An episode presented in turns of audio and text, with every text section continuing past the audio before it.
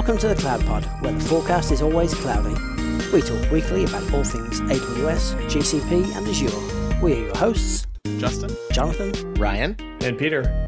Episode 122, recorded on June 16th, 2021. Welcome to Crash Consistency Week. Good evening, Ryan. You're very familiar with crashing, so this is a great week for you. Indeed. And then uh, Jonathan and Peter are uh, AWOL, but Peter sent a substitute, uh, and that is Matthew Kohn, who's been on the show with us before. Hello, Matthew. Hey guys, how are you doing? We are doing just great here on a lovely Wednesday evening. It's not yet Friday. Always a bummer when it's not Friday, but uh, we're getting closer. Every every minute that passes of recording is one step closer to Friday. Indeed. Well, uh, it's, it's been a while since you've been on. Uh, anything new and exciting in the world of uh, Matthew and Foghorn and what you're doing and for all of your amazing customers over there? Um, nothing too much. Moved down to New Jersey and uh, living the suburbia life nowadays. Mm, lovely. Well, that's uh, New Jersey is an interesting choice. I don't I won't question your your logic on that, but uh, we'll we'll just move on to a topic that might be near and dear to your heart if New Jersey uh, with Vagrant 3.0. Uh, so, HashiCorp this week has released a blog post talking about Vagrant 3.0. I actually thought Vagrant was on a path to death. Uh, you know, it's been a while since it really got a lot of major feature updates. It's a little clunky these days. Uh, but you know, for those of you who are really familiar with Vagrant, you may have a, a strong love uh, for it with a large community of developers, operators, designers, and products that all rely on the capabilities of Vagrant. Um, I've used Vagrant many, many times. I know Brian's a big Vagrant user. I think Matthew even has used Vagrant a bit. Uh, oh, but you know, years. yeah, it's just one of those things. You you know, when you start getting into automation and CI/CD and, and DevOps practices is a great way to experiment locally, you know, with VirtualBox or with other plugins to AWS or Azure or different things. So it's always been a nice way to just kind of test local development. Uh, but there's some exciting things with this move to Vagrant 3.0 that uh, they talk about in this transition. So first of all, they're going to start rewriting it into Go uh, from Ruby. So right now it's a Ruby-based uh, product, which is part of its problem for being not very cross-portable. And so by moving it to Go while maintaining its Ruby-based features, uh, they're hoping to make it more compatible and much more capable in the future. Uh, so over the next year and the next couple of releases, the two, Vagrant 2.3 and 2.4 release uh, will release some non-breaking uh, changes that start enabling this Go transition. And Vagrant 3.0 will introduce a new method for configuration, but retain the tooling for continued compatibility with Vagrant files, including detection of a Ruby Vagrant file versus a Go Vagrant file, and installation of compatibility helpers to minimize interruptions to user workflow, which you can basically translate as they're going to give you an upgrade command. it's going to convert your Ruby thing to a non Ruby thing uh, at some point in the future. Several new features, though, that I'm actually kind of excited about. So the first one they talk about is the new client server architecture, uh, which allow you to run Vagrant on a remote host and secure and run secure actions on the machine. Um, so you'll be able to install Vagrant on resource and sensitive machines and interact with it on a thin client, uh, which allow you to share one Vagrant environment among multiple team members, which is one of the big challenges of Vagrant today, all around doing multi-member editing. Uh, you will still be able to, of course, run Vagrant locally because you know why I deprecate that feature. That's a fantastic feature. Uh, and take advantage of some of the new security features all locally as well. So this new shared capability is available to you as well as the local development. On the security side, uh, everything today runs as Vagrant user, uh, which is a process that requires acceptance from you to enable privileged actions, which can be pretty problematic from a CI/CD pipeline, uh, unless you want to leverage something like a sudoers file uh, to define each Vagrant command uh, with escalated privileges. Uh, that causes all kinds of issues, especially for your security team, who doesn't like sudoers, I'm sure, and so uh, that causes lots of issues. And then on Windows, of course, there is no sudoers because Windows doesn't understand that concept whatsoever, making it very difficult to leverage Vagrant for headless use cases. And so in Vagrant 3, uh, they're going to provide a new privileged service to execute known and trusted commands from Vagrant and its plugins without the need for a direct user interaction. Uh, this also enables finer control of trusted commands, and you all, you'll be able to use controls to prevent automatic evaluation of Ruby-based Vagrant files, and also start writing configuration in the HashiCorp configuration language, which if you're doing Terraform, you already know and love or hate. Not sure how that works for people. There's a new global config management, which is great. So now you can uh, reference your own local config of Vagrant, uh, but different users sometimes uh, don't have those configurations that you have. And so that would cause all kinds of problems in a CI CD pipeline unless you remember to move your global configs. That can all now be configured in the state of the Vagrant. And so now you get that ability to be cross portable, which solves a lot of issues, as well as they say lays the foundation for a future web based UI, error checking, and transaction based changes, uh, and improves overall resilience of Vagrant and then fixes some long pending issues with the Vagrant index file, which has grown too big and very fragile in some implementations. The plugin APIs uh, will continue to exist. Uh, they will be moved to the HashiCorp uh, model for Go plugins in the future. Uh, as long as you are writing a gRPC compatible plugin, you will be able to use the new Go uh, implementation of that. They'll be providing you a bunch of new SDKs that make it easier than ever to write those things, as well as support your uh, plugin to the newest versions of Vagrant. And much more cross compatibility, which is great. And then they also fix the Ruby problem, which is that their Ruby is not your Ruby. And so if you're trying to do a lot of Ruby work, uh, you could run into all kinds of nasty Ruby version problems. Uh, so that'll now go away with Go, of course, coming into play, uh, which is great. And then they're also taking advantage of the wealth of HashiCorp tools to make it all easier out of the box. Uh, you know, Hashi then goes on to tell us that they do acknowledge that uh, replatforming is hard. And for those of you who have ever done it, you all know that. Uh, and so there are two steps to this. Step one will be porting the core to Vagrant, which will be coming in the 2.3 release, uh, which will be Go as kind of optional to you. You don't have to use it. You can choose to use it. And then step two, we'll be working on the built-in plugins, which will come in version 2.4 and will feature the new Go implementation of Vagrant as the primary executable, including the new migration command. And then Vagrant 3 will be completely uh, Vagrant compatible with Go. So there you go. So this is about a probably year to 18 months transition, uh, which we're looking forward to seeing them complete.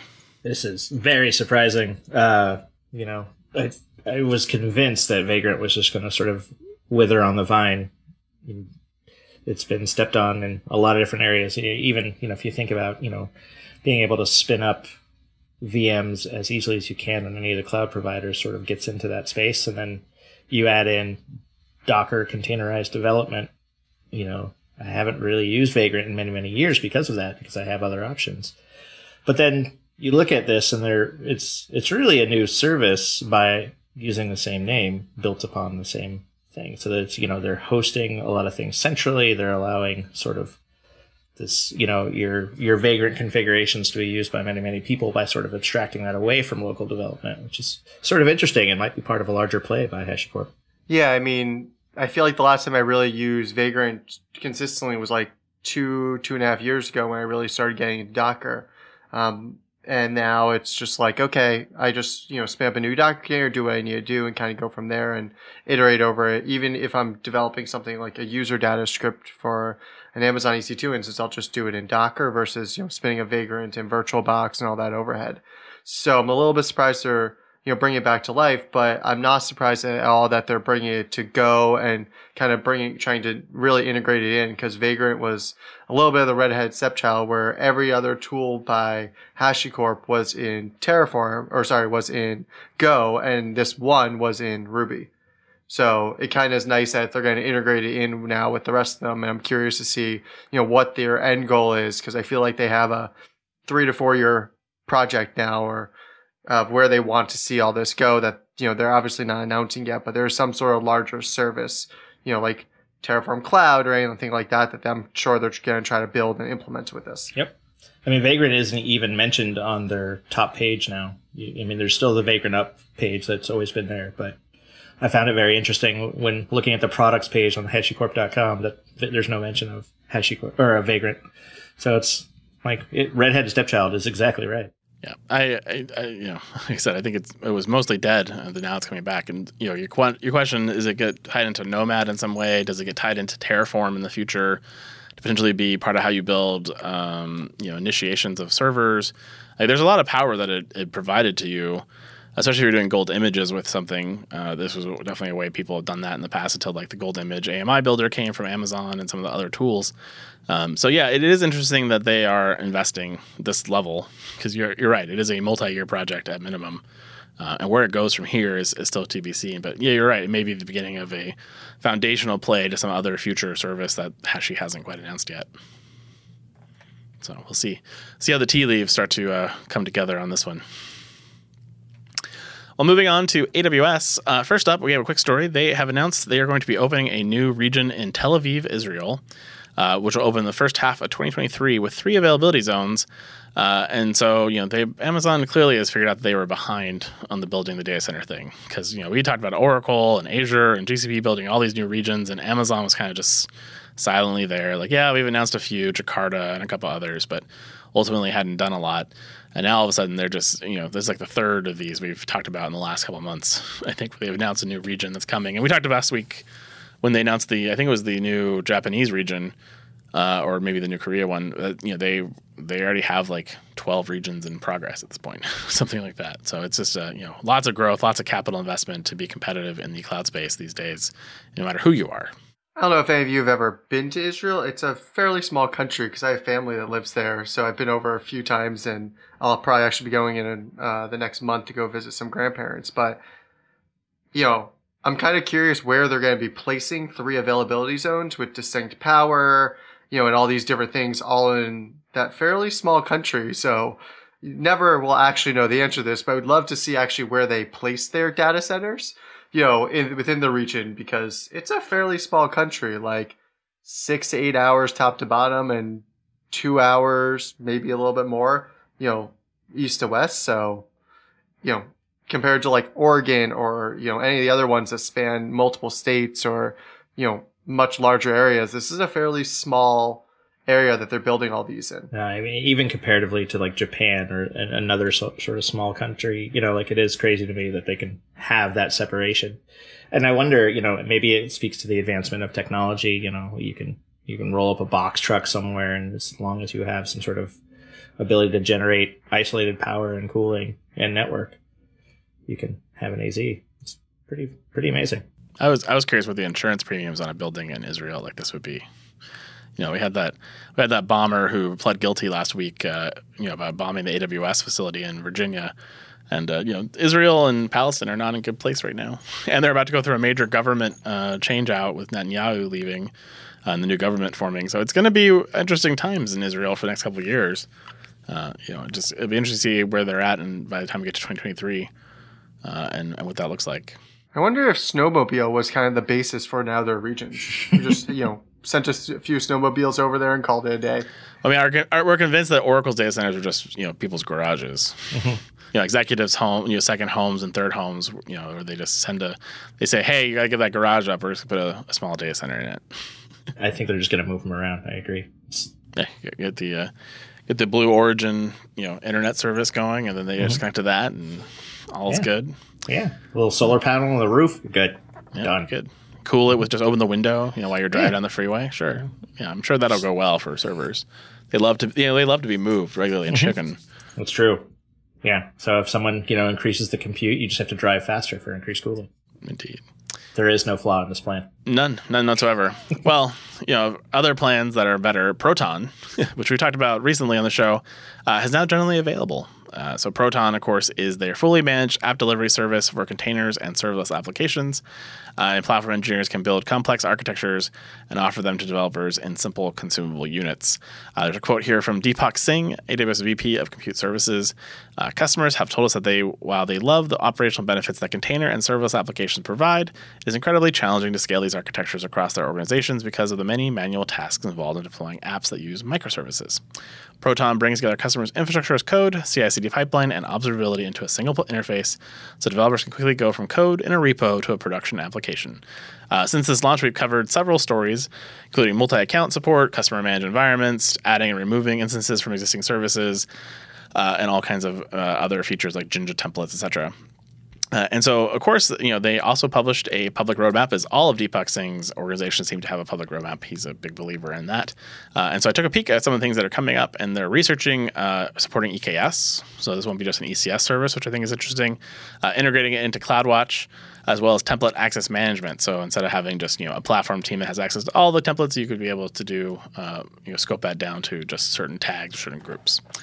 And then they said they're working on Git management of templates, so it'll all be tied into Git and GitHub Actions, as well as self-service CI/CD integration and Terraform integrations coming soon, as well as uh, they are currently in development on private link support, which all services seem to be getting private link support these days, which is a must-have for many many companies, I think, in the regulated space. Now these are all super cool improvements, and this is this is sort of the dream in a sense. Like I'm I'm very skeptical, and I haven't run an application on top of it. Um, you know previous solutions like you know Beanstalk and Lightsail, you know, all come with some serious trade offs for that management.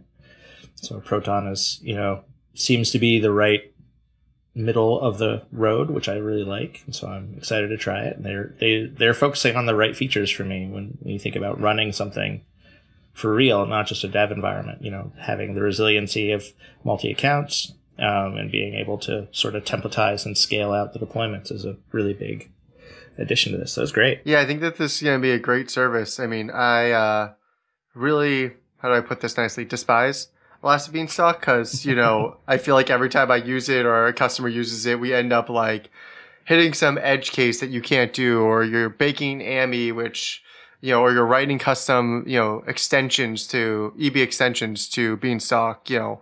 So I always feel like, you know, it's not necessarily the, the best solution out there. Um, but this really does feel like they're trying to take that last bit of Beanstalk where they finally released Docker support onto it. I'd probably say a couple years ago now, and you know actually just make a new service from the ground up with it. Um, and like Ryan said, a lot of the features they're adding are going to be key. You know, Uh, most of my day job is you know Terraform. I love me some GitHub Actions. You know, they really are powerful and are able to solve a lot of problems with very little overhead and even if you do use your, I think it's like 3,000 minutes a month, like it's not an expensive service if you're not running your own runners. So getting some of those things in there, I think early on will really get people to start to use it and figure out what else people, you know, what else people need in order to make the service useful. And hopefully those all go into their researching slash working on it columns. And Justin's muted. Awkward. Amazon uh, EC2 now allows you to create crash consistent AMIs from instances with multiple EBS volumes without rebooting your instances. Uh, so AMIs created will retain data from all completed IO ops for each volume attached to the instance, and this ensures that you can launch an instance from the AMI and return to the exact state prior to the creation of the image, which might be important for things like DR, you know, for example.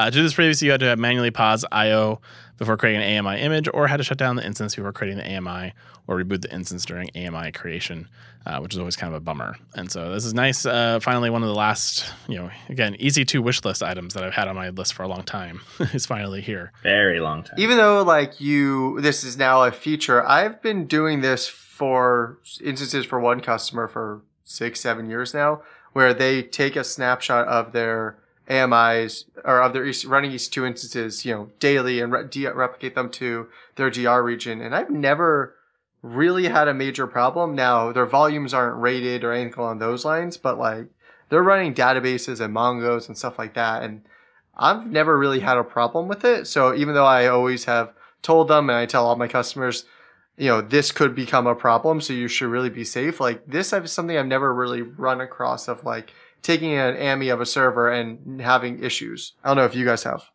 It's one of those scenarios that it could bite you. And for most of the time, it won't bite you. But then, you know, but they can never guarantee it. I think this is where they're just saying now we can guarantee this will happen properly. Um, there's also weird things like you are doing a RAID on top of EBS, which you know Amazon still discourages heavily. uh, but you know some people still insist on doing it to get higher I/O throughputs. Um, you know there was a lot of challenges. How do you you know, how do you do the snapshot across all those drives at the same time? You know, because microseconds matter in, in a RAID 5 array and those type of things. And so th- there's a lot of challenges, those type of things. So this is kind of starting to fix some of those problems. Uh, you know, but you know, still things like MongoDB you mentioned, they still have to flush that data out of memory to disk because if it doesn't get flushed, you're hosed. Because and that's that's not an Amazon EC2 problem. That's a Mongo problem. Windows workloads, I think, are really sensitive to this as well, right? So Yes, they, they they, tend to have issues. I mean, the real reason I want this is for like security instance and forensic analysis, right? So this has always been a nightmare of try, trying to do. You know, if you if you think you detected a breach or or you want to investigate a little further, you know, having the ability to sort of create this as a an artifact that you can then ship off to another account or another environment is awesome. And so rebooting sort of ruins a lot of that, and you've had to do that in the past for this kind of action. So this is this is a good ad. It's a you know like forty years too late, but you know okay. Just this still doesn't give you the memory snapshot, which is really the missing piece for the forensics aspect of it. Is like, how do I take a running server, take an AMI of it, launch it somewhere else, and get that initial running state of it, so I can do that forensics of it. But you know, it shows they're slowly getting there, maybe in the next forty years they'll add that feature. I mean, we've been in, you know, this year has been the year of, you know, really idiosyncronous uh, EC2 things that we thought we would never get, right? Like the ability to actually connect to a running console uh, of a server and, you know, other things that we talked about here on the show. So, you know, it's possible this is the year we're going to get it finally. Mhm. it just, you know, I don't know. I- You know, I don't know. There's no roadmap that I can go look at for E EC2. Sounds like I'll have to tell Peter to add that to his uh, uh, reinvent what do you guys call it? Uh, Prediction show, uh, draft, prediction show, draft. Yeah, whatever, something, something, some segment we normally run. yes, the, the reinvent draft is what I, I'm thinking. You mean the thing I lose every year? That thing? yeah, that thing, that one. Ah, yeah. okay. Or you know, we always lose when we it's do. It's the we- thing you all lose. Yeah, I mean, we we we do okay sometimes. We struggled with Microsoft events, which is why we just don't do it for Microsoft events anymore because it's Google and, and AWS. We're we're good. We got those as long as we don't do summits yeah. and maybe not re- and maybe not reinforce. We'll see. Well, Amazon is announcing per second billing uh, for EC2 Windows Server and SQL Server instances effective as of January 11th. Uh, so if you're only running server Windows servers for less than 60 seconds, uh, you get a discount. Uh, but I don't know any Windows box that starts up within 60 seconds. So I don't know who this person is, but you know, great for you. uh, pay, customers will only pay for Windows Server and SQL Server instances that are launched in an on-demand, reserved, and spot form running on EC2 in one-second increments with a minimum of one minute duration. Uh, customers with use cases that require a large number of instances running for irregular periods of time, such as dev test, data processing, analytics, batch processing, image rendering, and gaming applications, have benefited from per second billing for Amazon Linux and Ubuntu forever. And so now they're happy to bring it to you in Windows and SQL Server. Uh, applies to existing and new instances and applies to all regions. Uh, and this does not affect the list prices and spot market prices. They still remain on a per hour basis. Uh, but your bill is still calculated down to the second. So those users that are using, you know, workloads for data processing, analytics, batch processing shouldn't just use a smaller, more nimble OS. There, okay, Windows. All right, yeah. Uh, I'm I'm shocked. I was pretty happy when it came down from an hour to a minute because that one made a lot of sense to me. And you know, if you had something spinning for small period of time, but yeah, I don't know if I've ever run a Linux or a Windows workload for less than a minute. Yeah. it's hard. I mean, it takes it five minutes to boot up, Mhm. so you know, there's that. I'm more surprised they got Microsoft licensing to actually let them do it down to the per second. yeah, I was mostly shocked about that part too. Uh, you know, and the thing about SQL Server, you, you could have done this with SQL Server for a while because SQL Server can run on top of Linux these days. So you know, you, you actually sort of already had it. uh, but yeah, it's, it is an interesting announcement. I, you know, these these per second billing changes they've been doing. You know, yes, they give you you know small fractions of pennies back to your business if you're rapidly spinning things up and down this quickly. But I don't know that many workloads that are that dynamic. Maybe in the the ML AI space, but then you're running your ML AI on top of Windows On Windows, yeah, with SQL Server. Like, I, yeah. I'm not really sure the use case, but I'm sure uh, there is one. It just you know, someone has that out there in the world that wants to share. I'd love to hear about it. I mean, it's a nice, it's a nice little notch in the belt for sure. Like it's one of those things where you know they're not billing you for any more than you use, which is always nice. And hmm But I, I don't know that I was crying about that extra 45 seconds my instance was billed for uh, to get to the minute level. no, because I've already deployed a 4XL because it needs to. That's what it needs to run in the first place on a Windows workload. Yeah, exactly. uh, but you know, going back to uh, features that we have desperately wished for for a long time, this is another one of those. With AWS removing the NAT gateway's dependence on Internet Gateway for private communications, uh, this has been a weird, weird annoyance for a while. Uh, so in the past, uh, Internet Gateway is required to provide internet access to the NAT gateway. Uh, and however, some customers just use their NAT gateway to get to a transit gateway or a virtual private gateway to a VPN to your on-premise to communicate privately with other VPCs or on-premise environments and thus you had to do that with Internet Gateway. Now you don't, which is fantastic. So now I don't have to have that overhead of paying for the Internet Gateway that I don't really want. That is a security problem if I don't want this data accessed from you know be able to access the internet anyway. Especially considering they still don't have filtering at the Internet Gateway. yeah, no, I don't know how many times I've had to explain why there's uh, an internet gateway in a in an account that shouldn't have any internet access. Like it just it's just awkward. So I'm really glad to see this gone, uh, and you know, and and the billing for it as well. Yeah, the amount of auditors and you know uh, audits that I've looked at that you know other third parties have done and given to our customers, and I have to explain to my customer, hey, we have the internet gateway because the NAT gateway requires it, and have to have this whole long convoluted conversation telling them why the audit that they were just paid a lot of money for is mis- you know is not actually giving them the information they need because this is a requirement of AWS, you know, is absurd. So I'm very happy to never have that conversation again, or at least be able to tell them, hey, this conversation that we're about to have can be mitigated if we just press the delete button on this thing. It didn't really talk about how to do that particular task, right? So it didn't say how to exi- how to modify an existing one. So I hope it's just as simple as delete it. Uh, but I haven't tested it yet because I Yeah. I don't want to break my VPC. So, but uh, when I One have, way to when I- find out. uh, yeah, when I when I have some time, I'll sort of test VPC and I'll play with this. But again, I'm worried that's not going to be an adequate test because it's new versus a hmm. legacy one. So this- Yeah. there may be some heavy lifting here. Be careful. Proceed with caution. I got a couple production workloads. I'll test this in. Don't worry. No worries. Perfect. Let us know. Only the best people test in prod. Only the best. I mean, you I mean, you have more dev accounts than I do that you could probably test in. so CloudPod runs in prod and dev in the same account. so hmm. on the same server. So you know, it's just it's you know, there's no no good path there for us whatsoever. For listeners of the Cloud Pod, you know that I have no love for Microsoft Active Directory, which is why I'm excited to tell you about the leading cloud directory platform, JumpCloud. JumpCloud makes it easy to solve today's IT challenges by unifying device and user management through a single pane of glass, enabling you to securely manage your users and devices and perform common tasks like onboarding and offboarding remote workers. With JumpCloud, you no longer need to implement an on premise Active Directory infrastructure or additional tooling to scope a user's access, and you can ensure that the user is coming from trusted devices and networks. Enabling JumpCloud's zero trust solutions improves the security and compliance of your network, ensuring users have access only to the services they need when they need them. To start your organization's move to a modern, secure hybrid work model, try JumpCloud for free today at cloud.jumpcloud.com slash the. That's cloud.jumpcloud.com slash the.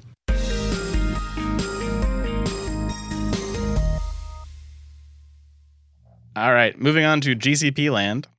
Uh, Ubuntu Pro is landing on Google Cloud. Uh, for those of you who know what Ubuntu Pro, uh, Ubuntu Pro are, you're probably very, very happy. for the rest of us, I'm about to educate you on what Ubuntu Pro is. Uh, this is the general availability of Ubuntu Pro images on Google Cloud, providing customers with an improved Ubuntu experience, expanded security coverage, and integration with critical Google Cloud features. Via their partnership with Canonical, they're making it even easier for customers that have fully embraced open source to ensure security and compliance for their most mission critical and enterprise workloads. Yes, embrace open source by buying an enterprise product. That makes perfect sense. Some of the features you get with Ubuntu Pro, uh, you get a 10 year lifetime of security updates, uh, so you don't have to upgrade to those pesky you know, quarterly updates of Ubuntu. Uh, you get a FIPS and CC EAL2 certification, which will meet requirements for FedRAMP, HIPAA, ISO, and PCI. All things I've done with the open source version of Ubuntu, so I'm not sure why I need this one. Uh, an open source uh, security coverage, including uh, that covers Mongo, Kafka, Redis, Nginx, and Postgres. Uh, so basically, built-in security tunings for those things. And then they have multiple versions available to you: the 1604, 1804, and 20.04. Uh, I did wonder if the 1604 only gets you six years of uh, maintenance, uh, or the 10 apply to all three of these versions? Uh, you do get kernel live patching, uh, which kernel patches are delivered immediately without having to reboot your VM, which is a nice feature. Although there's ways to get that without, you know, if you recompile your kernel before you get there, you can make this work. Uh, and then optional CIS and DISA STIG profiles for server hardening, as well as cloud-based pricing, uh, which doesn't require a contract and is licensed based on the memory and CPU of your VM. And so, for example, here, if you had a 64 gigabyte box with a 16 vCPU, uh, the license, just the license, would cost you $90.48 per month. I was I was looking at the numbers originally before I realized that it was just the license, and I was like, "That's a screaming deal. That's awesome." But yeah, no, I you know today I learned that there is an enterprise version of Ubuntu, which I did not know. Th- this to me, like Ubuntu Pro, kind of feels like the equivalent of Red Hat is to CentOS. Like you get maybe you get you get that checkbox that says you get support. You know that someone in your company demands that you have, but I don't see that much more what it's getting you. You know, the longer term is useful if your application team never wants to update from all their you know Ubuntu 16 or 18 boxes. You know, so that gives you those 10 years of support. But either way, you're probably gonna need some new package, or you're gonna have some vulnerability in some app that's only on you know Apache or Nginx or something that you're gonna need to upgrade either way on. So Yeah, and I'm you know there's that's just sort of stipulating there'll be no more feature development or no you know like it is a weird it's a weird move to to like oh we want this to be guaranteed for 10 years and we never want to touch it this Yeah. was sort of strange but I mean, not upgrading your Ubuntu is, you know, yes, you're getting security patches, which is great, but like there's so many other opportunities and advancements you get in the newer versions of Ubuntu. You know, that's what innovation is. and so maybe you want those things, maybe better memory handling, better CPU, uh, time splicing, all kinds of different things. So, you know, you're just for you're just kicking the can down the road to an eventuality where you now have a heavier lift to get to the latest version of Ubuntu. I, I'm not sure I'm a huge fan of it. and it just feels like it's a way to bill for for meeting some uh, requirement or certification, right? Like it's, I would say the vast majority of workloads you do not need, you know, support at this level. Um, I don't know what advantage you're getting by paying for it, except for some of these certifications. Um, and so, like, it's which I feel is a little dirty. Like, if you need to have FedRAMP, you know, certification in order to to run your business, you have to pay for this Ubuntu Pro to accomplish it. That's a little eh, feels like a gouge. But again, I don't I don't necessarily know that's true. I mean, maybe it eases some of your hardening requirements, so you don't have to figure that on your own. But I mean, the CIS publishes all their hardening guidelines, and even templates are available in GitHub to help you get there. So yeah, I, I don't know. But if this is for you and you have to have that support contract, that sweet sweet support contract over Ubuntu, you know, it's there. Take advantage of it. Pay nineteen dollars and it, it does scale. Yeah, the more CPUs you have, the more you pay, and the more memory you have uh, is a flat rate. So that's nice. So you're not paying for the memory penalty, but you are paying for the CPUs. So to keep that in mind with this offering. So is this only available on Google Cloud, or is it now just on Google Cloud, and you could already do it on other vendors? Yeah, I I don't know. you know, there's, I believe there are Ubuntu Pro AMIs available to you in Amazon um, through, you know, if you have a marketplace contract with Ubuntu. This is just integrated natively into the consoles. This is one of those great things where you can accidentally pick this Ubuntu image and then pay $19.48 per month without realizing you did this mistake. Uh, so that's kind of where you're at. You, you know, you get the the oops bill versus the intentional bill of like going through marketplace. I'm a professional, Dick. I'm a pro, Mm-hmm. so I buy my iPhone Pro. That's right. All right. Well, this uh, so you know one of the things about Google Blog, if you ever pay attention to it, is they have a lot of customer case studies and customer guest posts, and so uh, we typically don't cover them here uh, because they're very typically a sales pitch, a little bit, or you know, a hey, come by, look at the amazing thing my team did. My team is awesome, and we use Google to do it, and so we're on the blog telling you all about our amazing thing we did. That has nothing to do with your business. Uh, but this was an interesting one because it is a customer who's using Anthos on AWS uh, and goes through the, some of the experience. And so this is Plaid. Uh, uh, the, you know, the blog post says Plaid is a company that maximizes the value of people through data, and they are developing a range of products that focus on improving customer experience. When I go to the Plaid website, uh, it's mostly fintech, so I'm a little confused by that, but uh, it's fine. Uh, but their core product is a customer experience platform called KARTE, and that they can analyze the behavior and emotions of website visitors and app users, enabling businesses to deliver relevant communications real time. Which does not sound like a fintech company. So again, maybe that is a different company. I just I can't figure that out. And of course, they didn't link to their website in the guest post blog post, which is a little weird. So I don't know. But anyways, back to the back to the thing here. Uh, so as many companies on their journey of SaaS and software as a service, all these things, they learned that uh, you know they wanted to basically add additional compute capacity in different regions to get better throughput, and so they looked for another solution uh, in addition to AWS, which they're already on, and chose Google. Uh, which is great, and they were running everything on compute instances. You know, tell tell as old as time, uh, and then basically realized that containerization would solve all their problems, and so then they chose GKE for all their containerization, and so then you know they were wanting to go to GKE on Google, on AWS as well, or some type of Kubernetes thing, and we're not of course happy with EKS because back when Anthos was launched, EKS was still just garbage. Uh, and so, you know, Anthos was announced, and so they got the advantage of uh, being able to then use uh, Anthos in a big way, and so they did. Uh, and so they now run their clusters. Uh, mostly are based on Google products like Cloud Bigtable and BigQuery, but you know for their compute usage, they're doing that on GKE, and now they're running Anthos clusters in AWS uh, to run this as well. They did consider, you know, looking at moving everything, but decided that they were getting the best performance and cost benefit from running on two clouds, uh, which you know your experience will vary on that, and they do say that as well. Uh, that you know you need to really understand your multi-cloud strategy before you go down this path. But for them, it made a lot of sense, and so that's uh, pretty interesting. Uh, so this is a good, a good uh, blog post. They do give you some tips if you're going down this path. Uh, you know, but they didn't give you a lot of tips, which is what the argument of the article was supposed to be. Uh, but in general, it takes a thoughtful approach to multi-cloud. And for Plaid, they said it worked great. But for others, it may not be the right fit, and you should consider whether multi-cloud is right for you and your customers. So yeah, that's their big tip of advice for multi-cloud. So, I, you know, I need to evaluate, you know, my costs from the company who has already spent bazillions of dollars on Anthos and then is going to run this on Amazon. I, I mm, okay, I, I'm a little, little skeptical. I guess I would say that this is a cost neutral move. And you know, I'd, I'd be curious and see what the, the real advantage of running those workloads on Amazon really was, um, and if there's that much advantage if it if it is required to be on Amazon, if there's enough value in running it via Anthos rather than just running it natively in that cloud. Yeah, I wonder if they had some sort of, you know, EDP pricing with Amazon or they were able to negotiate it in order to get the better compute pricing there. Use Anthos and the other one just to manage everything. But even then, just the overhead of managing, you know, they are a fintech company at heart, at least is my understanding.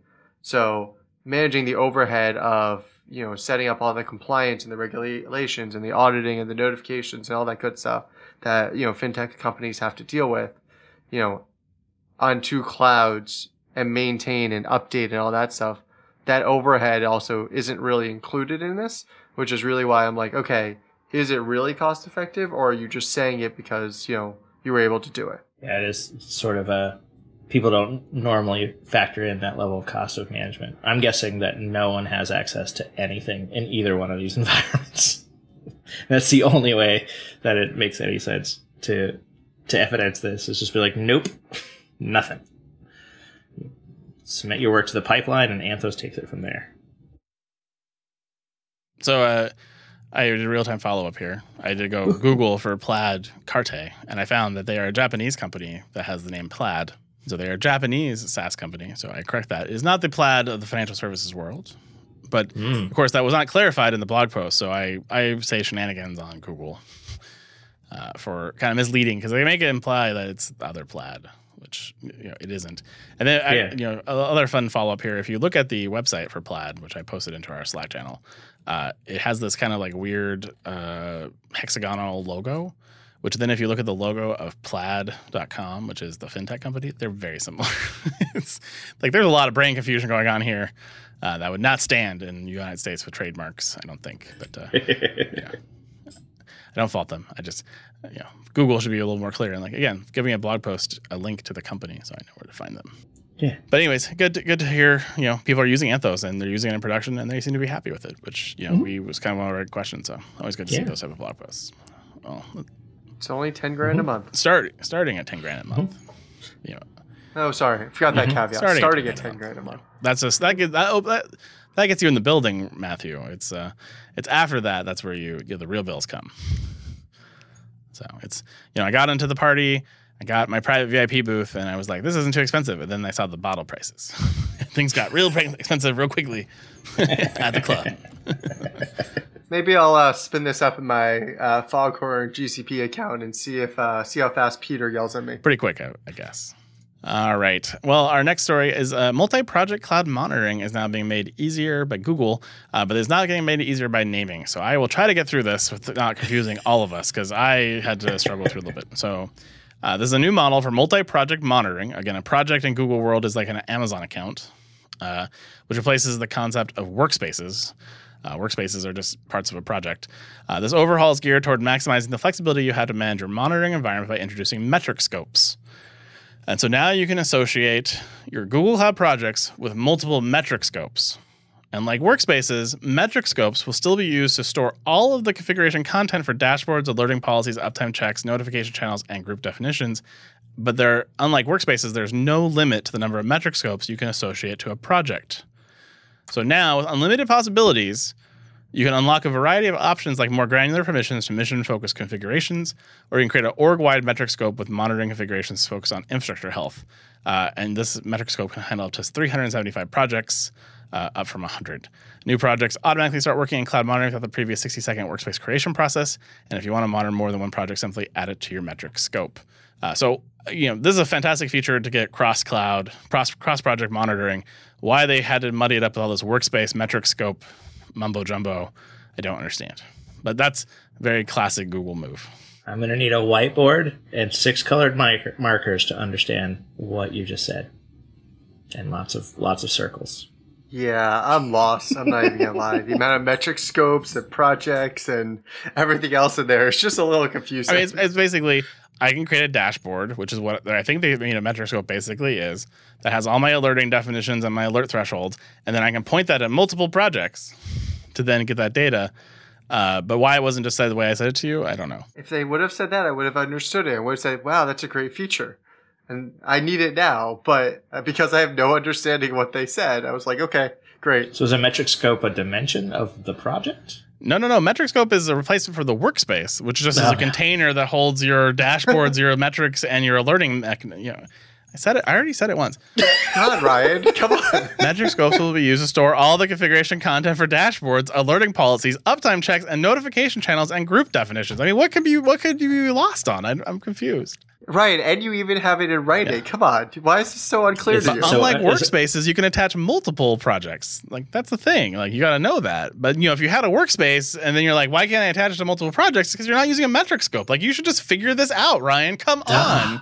And now you can do 375 projects. Come on. Why don't you have that many I mean, you only have 275, you know, Amazon accounts that you manage on a day-to-day basis. Why can't you get around 375 projects? I only need one. Just throw everything in one project. It'd be fine. I can see no Yeah, what can problems go with wrong? Yeah. The zero trust access model doesn't work so well with one project. It's the opposite of zero trust. It's all trust. You All trust, yeah. All, All- trust all, all the time. Everyone gets admin That should have been our that should have been our show title. All trust all the time. all right. Well, let's move on to things I do understand, which is uh, subsea cables. Well, I sort of understand them.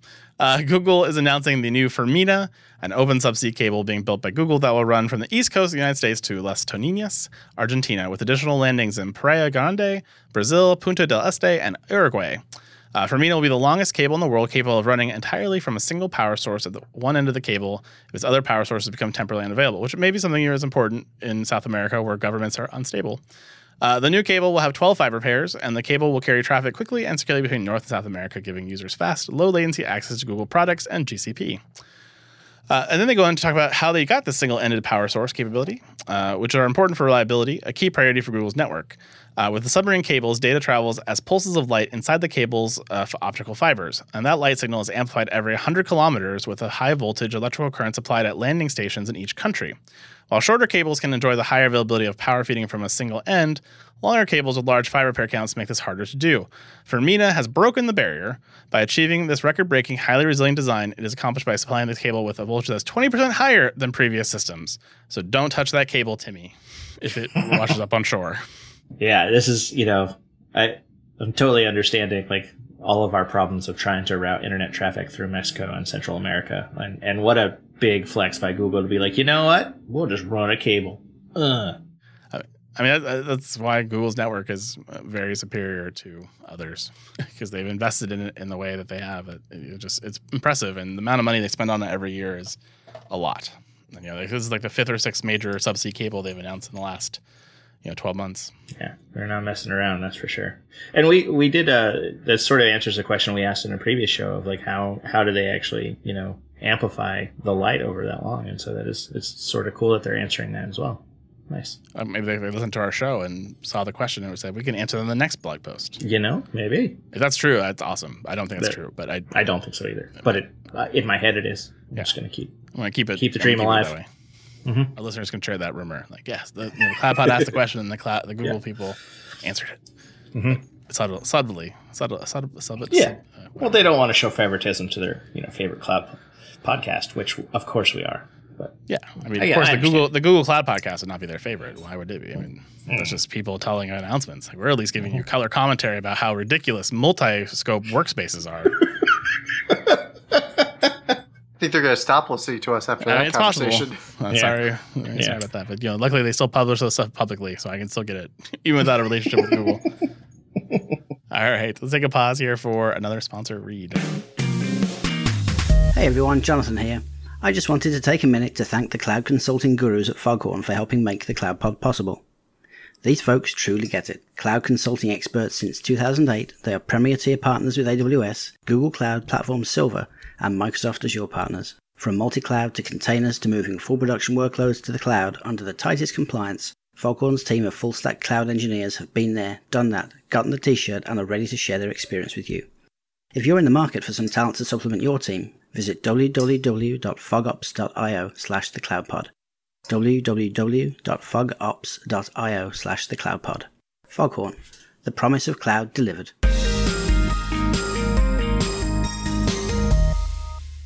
Moving on to Azure, as usual, they are announcing a new data center, but not just an announcement, it's actually live. You can use it right now. And that data center is West US 3, which is in uh, apparently the most sustainable data center region. And then you find out it's in Arizona, which and makes then your head explodes. yeah, makes no sense to me.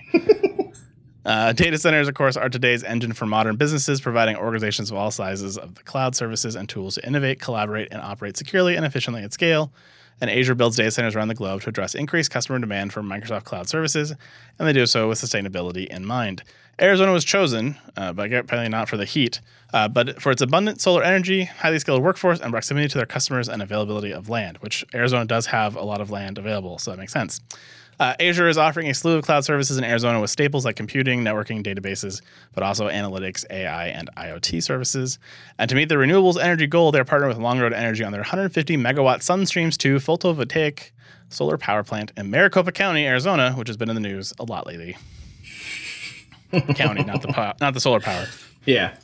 I think that just speaks to how far solar and renewable energy technology has come that they can cool a data center which generates a ton of heat just by itself in something that's, you know, in summers that are expected to always breach, you know, 100 plus degrees and then somehow that works out to be cost neutral over the year by using solar power. That's amazing. Yeah, I, I uh, in prior life I had a you know, couple data centers in Phoenix, and you know it's just uh, you know the amount of air gap they put between the roof and where the actual data center you know hall is. You know it's like twelve or fifteen feet depending on Yeah. the facility, just to have enough space to suck up the heat that coming in from the sun, and then they don't have that. In fact, the the data center hall itself. Uh, so yeah, it, you know it's impressive. Um, you know, there's also some other truths that you know Intel and others have figured out over the years that you know you don't really need as much air conditioning as you think you do. You just need a constant flow of air that you can you know that is not overheated, and so you don't really need your data center to be at you know some ridiculously cold temperature. It just needs to be coolish and moving, mm-hmm. and then that's fine. Yeah. So you can drive faster in your new Tel Aviv data center, like I said. Right. true. True. Yeah, I wonder if they're just like, okay, we're gonna run these things at 110 degrees, you know, and whatever power we use, you know, we'll just open up the windows and you know put a few fans there. Call it a day. Yeah, work in a past life. That's exactly what they're doing. Like in the data center technology, the methodology has definitely changed to run a lot warmer, a lot more humid, uh, and do a lot less conditioning on the air, just because the computers are, are able to take it. And it's one of those things where it's funny. Can, you can get like bugs and fuzz and mold growing in servers in certain environments, and it'll still keep running. Just not so. That's an unpleasant mold and I, it's not recommended. I think. I really like a scorpion in my, you know, server is really my favorite. So I mean, Squirrels are actually the biggest deterrent to data center technology. That's the thing you got to avoid. Yes, darn squirrels. Well, Oracle uh, has a couple of squirrels we could talk about this week, uh, since Azure was a little light on the new news. Uh, first up is their new ultra high performance block volume with up to 300,000 IOPS and 2,680 megabits per second of throughput per volume across all OCI commercial regions and all interfaces. Uh, in addition to the new UHP performance, they've increased the performance of the existing higher performance option from a maximum of 35 35,000 IOPS to 50,000 IOPS and 480 megabits to 680 megabits throughput per volume with no increase in your price. So, hey, a price discount, I guess, for the same IO you were getting before. Uh, for example, uh, this new ultra high block disk, though, if you had a 100,000 uh, IOP requirement for a one terabyte disk, uh, you would pay $25.50 a month for the storage and $68 a month for just the performance, for a total of $93.50 a month or $1,120 a year. That's a lot of money for 100,000 IOPS. I really want to know what workload you have that requires Ooh, 100,000. ooh, I know this one. I know this one. yeah, Wait. yeah. Ooh, ooh, ooh, Ooh, Oracle. You mean Oracle? Sorry, was that set up too easy for you guys? of course, they're gonna come up with this iOS features just to support their own product. Yeah, I mean, like, there's a reason why they bought Sun. It wasn't because they, you know, they wanted to be in the hard business. They needed someone to design I/O that could keep Oracle running forever. uh, the next uh, feature from Oracle this week, I thought we'd mention, is the new uh, Oracle Java Management Service on OCI. This is an OCI native service to help manage Java runtimes and applications on premises or on any cloud. The Java Management Service, or JMS, is now generally available. Uh, and of course, Oracle is a technology leader and steward of the Java ecosystem per the press release. JMS Okay. offers a single pane of glass to manage Java deployments across the enterprise, answering such questions as What are all the Java versions installed in my environment? What versions of Java are running in dev and production? Which JDK distribution is each of these using? And are there any unplanned Java apps running? And are all my installed Java versions up to date and patched? Which to me just seems like a great way for Oracle to come in and audit you. Ah, Thank you so much for say. this for this capability. uh, that gives me all this insight for you to build me more accurately and more production uh, workloads. Uh, in addition to all those licensing questions, it also provides continuous insight based on telemetry data from the JVM to analyze security, performance, compliance, and efficiency metrics. Uh, an example they say is normally cryptogra- cryptographic usage is a black box uh, in Java, which it is, uh, with expired certs or disabled algorithms only being found when something breaks or a breach has occurred, uh, which is a big problem in Java world because it's a bit black box. So that's nice. That, that's a good feature, uh, and it also can automatically size my JVM. That's a big bonus bonus as well uh, other than I'm giving away my soul to Oracle in the process. Who let the Oracle attorneys like get a hold of the engineering roadmap? That's all I want to know. Like, this is hilarious. You know, it's just an auditing tool. But I mean, that said, I imagine that the first time you get sort of written up and have to pay a big what do you call it uh, the uh, true up uh, that's the first question well how am i supposed to know across my fleets of thousands of thousands of servers which which jdk is running and it's too easy. And if it came from another, it came from a third party software component, or if it came from my own installation or my own, need, there are so many ways that can burn you. Uh, but you know, the best way that customers get into OCI is through a settlement on their true up. So this is this is how you get onto OCI. And then of course you're on OCI. This now tells you how you don't get onto another uh, settlement in a few months. So you know, it's a great it's a great service. I'm so excited about this one. We're not skeptics at all. We need a like cha-ching yeah. sound effect or something like that. Just muddy cashier, like cash register, just yeah. flowing. Yeah, I don't. I, in the new soundboard, I don't have a. I don't have dollar sounds. I should get that though. Yep. Yeah. Feature request. Oh no, I can add any sound I want to. That's the beauty of it. So I, I can upload any audio I want, and then it'll just play it. So mm-hmm. that's uh, that's the way to go. And then you know you can add sound effects all the time and and people laughing, and I can make people laugh at our jokes and lightning round now instead of just us standing oh. here looking at each other like, ugh, that's really awkward. So well, there's no hope of actually making me funny, so I would, yeah, thank God. Yeah, yeah. Well, uh, Peter's not here for the lightning round, and so it's why he sent Matt. So Matt has been tasked with reading the lightning round. Now, uh, Ryan and I know how difficult these things are. and uh, it's you know it look we make this look easy like we we you know we've become practiced professional podcast well semi-professional podcasters who know what we're doing uh, and so you know we can we can go through a show notes and I can make my Ghibli Gook show notes sound really interesting uh, and like I, I, know what I'm talking about. And then you know, Peter does a great job just reading these verbatim. And so you know, there's things that we do to Peter that we won't do to Matt because that's just mean. Well, maybe we will. Yeah uh, where we just insert funny words into his his right he's reading out loud. But uh, you know, so Matt, we we'll work it. We'll, we'll go with you on this journey, uh, and you know, maybe you, after this you'll want to start a podcast. Maybe after this you'll be like, I'm never coming on again. So we'll see how it goes. well, let's start with the fact that Peter actually forgot to ask me to be on the podcast. So don't worry about that, that fact, though. well, I mean, he so he told me I can't do the podcast this week. I can get you a substitute. And I said, Great, who do you want to suggest? And then you know, he didn't respond to me for six hours. And by that time, I, I said, well, I'll go ask Matt because I know he's going to go to Matt first. And so then he's like, well, it could be Matt or Sarah or Derek. And I'm like, okay, well, I already asked Matt, and Matt said he could do it, so it's fine. Because I, because I knew that I knew that Peter would follow. You know, his his follow through on these things is suspect at times. So yeah, we just worked through that. He's not here to defend himself. I mean, it's so, not his primary job. He's a CTO of a, of a consulting company and services, and so he's busy all the time. And so I I, yeah. I don't fault him completely, he, just only partially. No, he should prioritize the podcast. It's sure. very obvious. I mean, as an employee of his, my job is to make as much fun of him as possible whenever I can. So, you know, I'm going to do that. And I doubt he actually listens to this, so I'll probably have a job in two weeks. I'm pretty sure you'll have a job even if he listens. If not, we could we could have you come, you know, we could have you just come be a, a podcast host. We don't pay anything. Um, we do this as a labor of love, but you know, it might, you know, maybe you can convince your landlord that you know you want to get paid and so you know listeners of the podcast. Yeah. Perfect. I'll take that. All right, so let's see if I get if I can do this. Oh, do you, you know the rules of this process, right? You know how it works. Like we say something, you say something, we respond with something hopefully witty and funny, and at the end you have to judge us and who was better, and then we get a fake internet point that we track until the end of the year, and then someone wins or someone loses. And so far, it's been pretty competitive. But I will need your your PayPal or Venmo information after the show. Perfect. I'll I I'll take uh you know cleaning out my sewer line for two hundred dollars, please. Perfect yeah. All right. Azure IoT Edge integrations with Azure Monitor is now in public preview.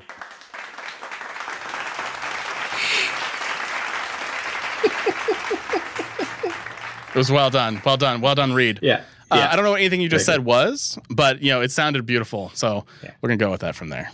All right, we'll go to number two then. Azure App Mesh introduces enhanced ingress traffic management capabilities. So now you can enhance your troubleshooting as you have no idea where this traffic's coming from. Thanks, App Mesh. Ah, so nice. or where it's going. It's going into a black hole of the internet. Yeah. Duh. Yeah. Amazon EC2 adds a new AMI property to tag outdated AMIs. Which Matt, you had a comment on this one first. So we'll let you go first. I don't remember what my comment was. Uh, you commented in the pre-read that why isn't this in the main show? Which I then responded to you because it's a tag. it's nothing more than a tag. And so I, you know, it's been, a, been a really short main show topic of uh, Amazon EC2 has added an AMI property to flag outdated AMIs, similar to a tag you've already, already used if you already built this capability yourself. And that would have been the whole story. So They have removed the, the logic loop that I have for get all AMIs and then exclude all these. So, because it does not return the tagged AMIs, which is kind of cool. it's a filter, really, is what it is. Mhm, It's a filter. I'm expecting that in the future they'll add more like, you know, if it's outdated and it's not used, then to auto clean up or something along those lines. And I assume it will get integrated in with like image builder service. Yeah. You, you know what I would really like it to do? I'd like it to tell you, oh, uh, this AMI is now outdated. I'm going to redirect you to the correct new AMI that's up to date. Then I don't have to do all that lookup stuff to begin with. That's what I'd really like. Well, in theory, they have that um, parameter store. Mhm. Don't they have custom parameter stores for AMI you can use? Yeah, if you try to use that, it's that's awful. like No. doing, doing the Okay. query and the parameters sort of get the latest like Amazon Linux 2. It's like, ugh, this is terrible code that's just undifferentiated heavy lifting, Amazon. Please just I requested I, I just want to like static AMI that never changes, that just gives me the latest version of a thing. That's what I want. Which is the lazy way to do it, but it would solve my Mhm. problem. Amazon SageMaker pipelines now support callback capability. So now you can have that callback capability to tell you how much money you just spent. Nice. Nice. Support for SQL Server and data flows in Azure Data Factory and Azure Sym- Synaptive.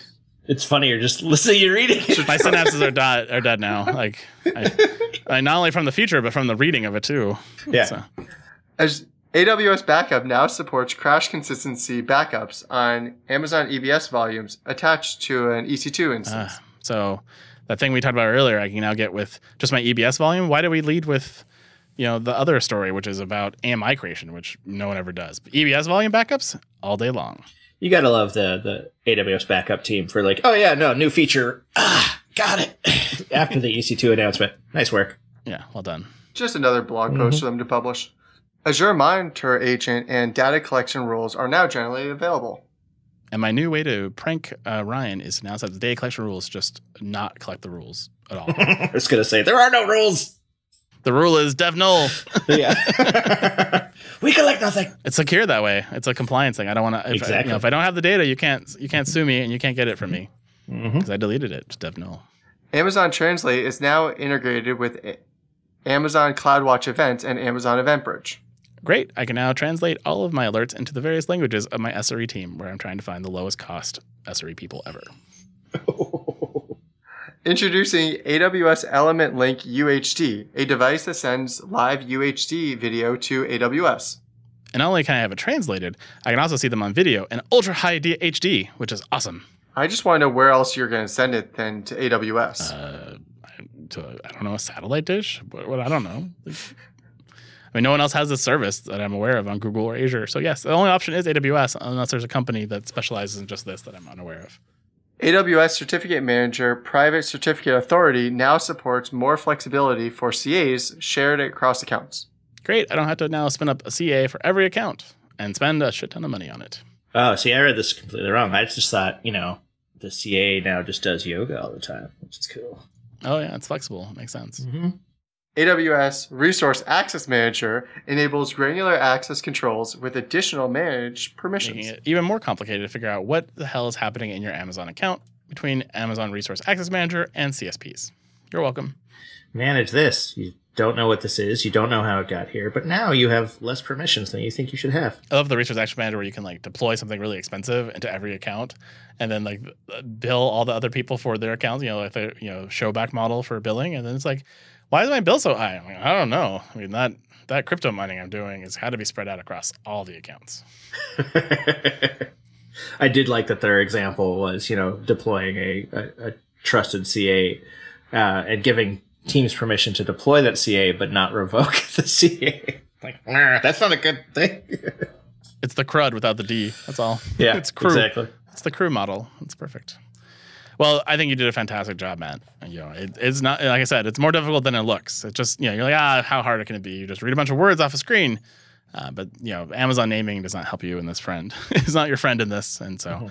I think you did quite well. But uh, it's time to time for uh, Ryan to Venmo you a lot of money, uh, or you know, I will just appreciate that you gave me the point. One of the two, uh, and I'll buy you a beer at Reinvent. One of the two. You know, you work it out. Whatever you is more valuable to you. You know, at this moment. Well, reinvent I can get free beer at pretty much anywhere. So Yeah, that's true. you know. But actually, I was getting, I was getting the point to Peter as like he has to read all these things and do it live every time. Like, I have an extra respect for him right now. Well, the, the the rule of you know the lightning round is that there are no rules. So yeah, Rules. So I'm just gonna break all the rules and say Peter gets a point for actually, you know, being able to read these on the fly. And you guys didn't even mess with me, and I'm sure you guys actively mess Oh, with. Peter. Oh, absolutely. So- absolutely. So next time, Peter will just be confused when he opens the stock and Oh, sees yeah. that he has a point. and We'll have I no will just- idea I, why. I think we shouldn't tell him. I think we should Nope. just keep it quiet. Like eh, you have to listen to the episode to figure that out. Although you did say you maybe you wanted to have a job in two weeks, so maybe we don't want him to do that. Maybe we don't tell him. I don't know. Eh, Yeah. Tomato, tomato. It's fine. Someone else, someone else at will tell him what you said, so it's fine. It's not Peter. Someone else Yeah. yeah. will tell him. Well, uh, things are coming up once again in the world of cloud. Uh, Google has not updated anything on their summits that I'm aware of. Oh, I take it back. They have. The Security Summit has been published uh, for July 20th. Uh, Google Cloud Security Summit. Uh, security professionals can learn why many of the world's leading companies trust Google Cloud infrastructure. Uh, and that'll be available to you as a summit. The new Retail and Consumer Goods Summit, July 27th, uh, 2021 uh, all available to you, as well as the ones we talked about in previous weeks uh, are now available to you as recordings, uh, which you can find linked in this blog post that we have in the thing. Uh, Azure's given you five reasons to go attend the Azure Hybrid and Multi-Cloud Digital event, uh, which that event will be on June 29th. Uh, the five reasons, which maybe you guys have some inputs on, uh, one is number one, be among the first to hear a major Azure Arc announcement, which, you know, I don't know about you guys, but I'm super excited to hear about what Tony Stark's got out there for the latest and greatest in Arc technology. I think it's amazing, and I'm super excited about that. What do you guys think about that one? Is that, does that entice you to go to the June 29th event? I just want to know how they're going to get all those animals paired up to put on the Arc. Yeah, okay. there's, there's that too. Uh, number two, you can learn how Azure customers are using hybrid and multi-cloud solutions, uh, which is the basically equivalent of like neener neener, I'm doing it and you're not. So you got that for you. Uh, uh, lovely companies such as Avanade, Siemens Healthineers, and SKF Group are all going to be sharing their use cases and stories. Uh, so that's always a great uh, reason to go. See everyone else talk about what you were trying to do and did it better than you, which is always depressing. It's a good way to make you feel bad about yourself. Yeah, yeah. It's one way. Uh, number three, see Azure Hybrid and multi-cloud solutions in action. Uh, this is where you can see the Azure Arc, Azure Stack, and the Kubernetes service uh, all running on Blinky lights, on Blinky boxes. I assume that'd be on video because I don't know how you actually see them working, like per se, but you know, yeah, whatever. Uh, number four, discover how to be more productive and agile with your hybrid cloud solutions, uh, to how you quickly ensure governance, compliance, and security, et cetera, blah, blah, blah. Uh, I'm sure that's going to be a riveting session uh, that I would definitely want to check out. And then the last one is get answers to all your hybrid questions with the event live chat to ask any hybrid cloud questions you may have and get insights from the product experts and engineers building hybrid and multi cloud solutions at Microsoft. Uh, all available to you again on Tuesday, June 29th from 9 to 11. Did I entice you guys? Are you going to sign up? Go register right now. Well, if I've learned anything, I've learned through life that I never want to see how the sausage is made. And I know that to keep my Azure environment compliant, all I have to do is write all my rules so that we don't record any data. Very easy. uh, next up on our list of things to pip for you guys is the State of FinOps update. The July one is coming up very soon, uh, although I have yet to post the July data uh, for when that event's going to be, but that'll be coming up very soon. If you're into the FinOps space, do check that out. And then, of course, we are still pimping AWS re:Inforce in August in Houston. Sorry. I'm We just want to see who'll go. I, yeah, point. I know. I'm I, trying to uh, you know see if I can get free tickets to some people at this point. but uh, Mhm. yeah, please go. Please tell me how hot it is, and I don't want to be Hurricanes. there. So Yeah. I you know, and then we had to decide. Yeah. So if we Possibility of hurricanes, 900 degrees. What else do I? Where else do I want to be? Three thousand percent humidity. yeah, what could go wrong? What could go wrong? Uh, you know, you'd be lucky enough to be there when it floods. That's always a win. Yeah. Uh, you know, who doesn't love that? Or you know, if it's the winter, it could deep freeze. Apparently, that's a thing. Uh, but yeah, all available to you in Houston in August if you are into that, or if you live there. You know, maybe you just you already, you're already used to it, so you just go anyways. If you live there, I hope you weren't listening for the last like, couple minutes. or a couple weeks where we've we've merc- I, I mean, even people who live in Houston mercilessly say how hot it is in August. So I they, Yeah. they agree with me. Like it's Yeah. I don't think I'm insulting anyone. If I am, please let me know. But These uh, are you know, facts. These yeah, are just I- facts. these are just these are just things you know about Houston and Texas in August. I mean, I'm from Florida. That it's hot enough there, and I know not to go to Houston. So you know, Yeah, Florida's own own level of heat as well.